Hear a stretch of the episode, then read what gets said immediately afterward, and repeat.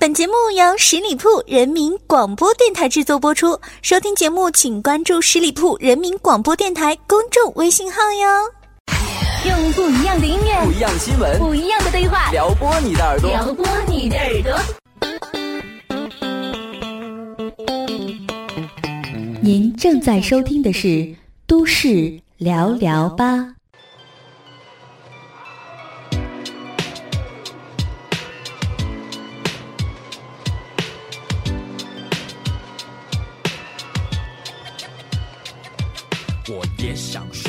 Hello，大家好，欢迎收听每周一与您不见不散的《都市聊聊吧》节目，我是你们的老朋友小五。我们期盼了二十一年，却等来了一个吃药的冠军。这对于所有希冀中国电影市场本身变得更好的人来说，都不至于一记沉重的打击。我这里说的冠军就是《捉妖记》这部电影。截至九月十一日啊，在经过了整整五十八天的放映之后，《捉妖记》的这部电影的累计票房已经超越了《速度与激情七》的二十四点二七亿人民币，加冕了中国历史票房的冠军。当然，具体的统计数字还得等待广电总局发布公告以示社会。为什么说是历史性呢？因为这是自1994年底十部进口大片新政实行以来，二十一年来国产影片首度拿到这个至高荣誉。让我们来做一个简单的回顾：自《亡命天涯》这部电影开始啊，共有八部进口影片呢斩获进口冠军的头衔。与此同时呢，从《阳光灿烂的日子》这部电影起，已经有十部国产冠军影片诞生。但不论是英雄、建国大业，也或者是人在囧途之泰囧，都无法从泰坦尼克号、变形金刚二和阿凡达手中夺取历史总冠军的荣耀。在《速度与激情七》创下了超过二十四亿人民币的新高峰之后呢，这一目标似乎更加遥远了。但是惊喜总是来的让人猝不及防。看起来啊，这应该是一件普天同庆的大喜事儿啊。不过且慢，让我们先回到八月二十八日，看看过去的两个星期发生的种种神迹，如何引领我们来到这历史性的一步。截止到八月二十七号为止啊，上映满四十三天的《捉妖记》的累计票房呢，已经达到了二十三点五四亿了，已经高于前任国产影片冠军《人在囧途之泰囧》，大概超了十亿人民币了。我的天哪！而距离历史冠军《速度与激情七》还差七千两百七十六点九八万。考虑到当时《捉妖记》的单日票房已经不足三百五十万了，而且八月底到九月初呢，强敌环伺，包括我在内的很多人大概都认为说，《捉妖记》最乐观的估计是接近二十四亿，以当之无愧的华语冠军身份荣耀下线。但是我们都错了啊！从八月二十八号开始啊，贴吧、微博、朋友圈、知乎上面开始有一些截图流传，指责百老汇、百丽宫等安乐旗下的影院出现了各种的花式包场。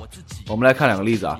第一，凌晨包场，从凌晨一点一直到早上的六点，显示所有的座位已满。第二，被包的放映场次空无一人，变身幽灵场。为此呢，电影频道的中国电影报道呢曾经做过实地探访，遗憾原视频的链接呢已经被和谐了。当然，最重要的是，所有这些包场均是以公益之名实施的。面对网上的质疑和声讨呢，八月三十号的晚上，《捉妖记》官方微博发布如下的声明：声明如下，针对有网友反映近两天《捉妖记》有包场买票房的情况，作为影片出品方，回应如下：第一。安乐电影公司旗下覆盖十七个城市的二十九家影城，从八月二十八日开始到影片下档前，针对影片《捉妖记》做公益放映。采取的方式是由《捉妖记》片方付款包场，回馈给特定的群体观众免费观影。此次公益放映的对象包括六十周岁及以上老年人、解放军、武警官兵及公安干警、残障人士、医生及护士、教师。见义勇为人员、十二岁以下儿童，此七类观众还可携家属一名免费观影。具体参与本次活动的影城名单，请参见官方微博。第二，有网友质疑说，某些影院的放映排场中有出现凌晨的场次，以及某影城同一个厅间隔不到半小时就轮排的情况。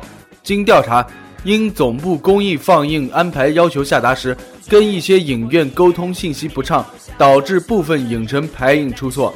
我们已经对相关人员进行了严肃的批评教育，并要求各地影院严格执行总部的公益放映要求。针对我们工作上的失误，向大家诚恳道歉，并欢迎继续监督。第三，在未来的两周，我们还将继续进行《捉妖记》的公益放映，我们会积极联络相关的合适人群免费观影，也欢迎各媒体及相关慈善机构团体跟我们合作，以期待更多的人能够看到这部影片。安乐影片有限公司，二零一五年八月三十日，从九月十二号开始，中国历史票房冠军已经易主了。但我们都知道发生了什么事儿，从一个当之无愧的国产冠军，堕落为一个浑身污臭的历史冠军。《捉妖记》仅仅用了十五天时间，而这一切都根基于这样一个动机：《捉妖记》不满足于仅当一个国产冠军，而在正常的票房进账速率无法达到这一目标后，公益放映便出炉了。从结果看，它确实成功了，但却是整个中国电影的失败。如此明目张胆的作弊，却依旧享受胜利者的喜悦；如此巨大浪潮的声讨，却依旧挡不住公益幽灵场的恶行。此门一开，我们以后将无法再用人人都遵循的基本准则来阻止这样的事情发生，因为第一个以这样的方式登顶的妖怪已经被供上了中国电影的万神殿之中了。网友纯白型小商子说：“啊，吃药的冠军也真够无耻的。”基友们都还在群里讨论说，片子虽然还不错，但远远没到这么火爆的地步。原来如此啊！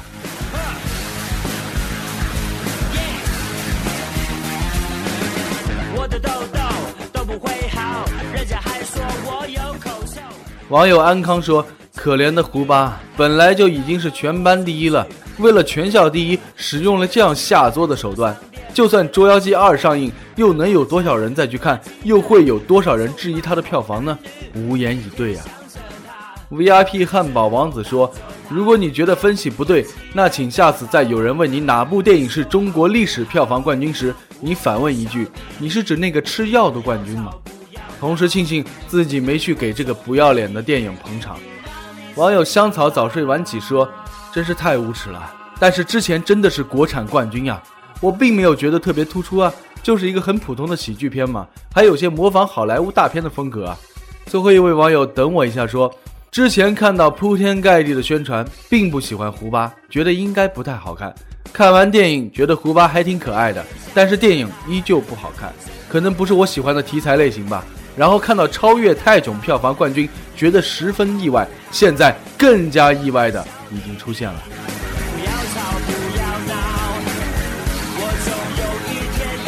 接下来咱们要聊的这事儿啊，挺牛逼的啊。事情是这样子的，你们可能看到过了啊。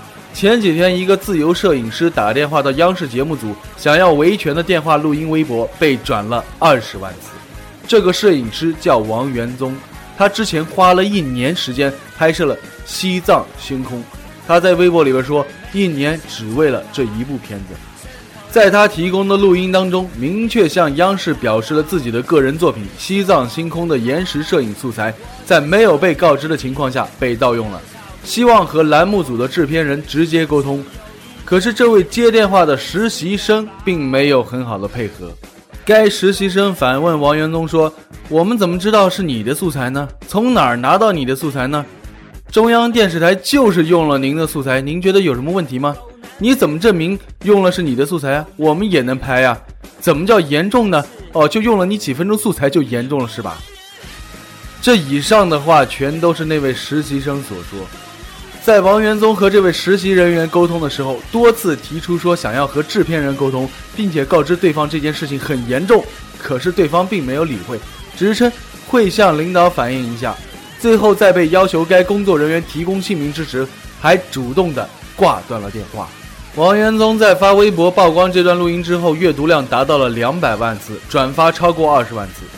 就算有着巨大的网络压力，央视那边的态度并没有好转啊。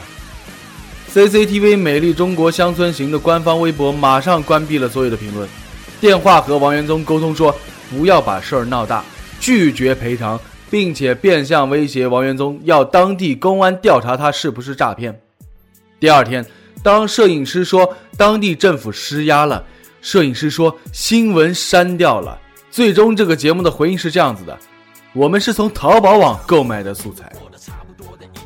作为一个广告人，我表示说这件事儿应该差不多等于说我辛辛苦苦的写了很久的广告策划案，未经授权被别的广告公司就用了。对方说啊，这是我们花钱买来的呀。我只能说我去年买了个表，好吗？一个职业媒体难道不应该知道哪里的内容是有版权的，哪里是没有的吗？有一个网友说啊，淘宝随便买素材肯定是有版权问题呀。与此呼应的是，知乎曾经有过这样一个内幕的爆料：电视台外景空镜的素材能够从马云家买就从马云家买，然后想办法按照实地拍摄的预算来报账。万一哪天被查出来，就说是实习生弄的，所以这是怪马云喽。而我们的摄影师王元宗拍摄西藏星空是付出了多少的辛苦呢？王元宗在微博里边是这样说的：知道我的朋友肯定知道，我拍摄的这些素材真的非常非常难。比如色季拉山口的云海日出，前面是南迦巴瓦，看云的位置就知道我的海拔位置非常非常高了，我预估有五千五百米。我是前一天下午开始从垭口背着轨道三脚架和相机包，还有帐篷开始爬山的，总共爬了五个小时啊，才爬到这个机位。我一个内地人，九零后，在海拔五千五百米，负重几十公斤爬山是什么概念？大家去过西藏的应该清楚啊。这次拍摄超过了十五个小时。从第一天下午开始，一直到第二天早晨，守到云海，看到这么大的雪，大家应该明白当时的气温有多低了吧？我那一晚是怎么过来的？但是当时觉得第二天拍到了云海，一切都值了。但是我想说的是，我的素材都是拼了命吃了苦拍来的，而且在西藏一年，身体已经被搞垮了，最后却得到了中国官方中央电视台这样的回应，我非常的伤心难过。摄影师不是按快门的工作，不然岂不是有相机的人都是摄影师吗？器材设备需要钱，掌握技术需要时间和精力，好片子是天南海北上山下乡蹲出来的，所以啊，这些才是知识产权的值钱之处啊。但是这位摄影师辛苦拍出来的内容，却在一个月之内被盗用了四次，从婚纱摄影到视频网站，还有湖南卫视、辽宁卫视。所以，我觉得如果这位摄影师，如果你种点菜拿到街上去卖，政府国家要抢你也没辙。也就是说，这个社会脑力劳动和体力劳动的，在政府看来都很好欺负呀！哼，真是可悲呀！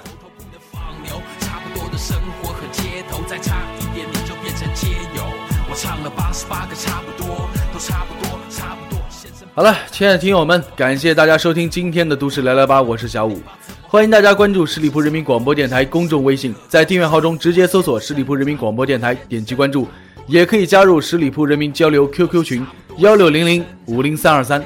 我们下期节目再会，拜拜。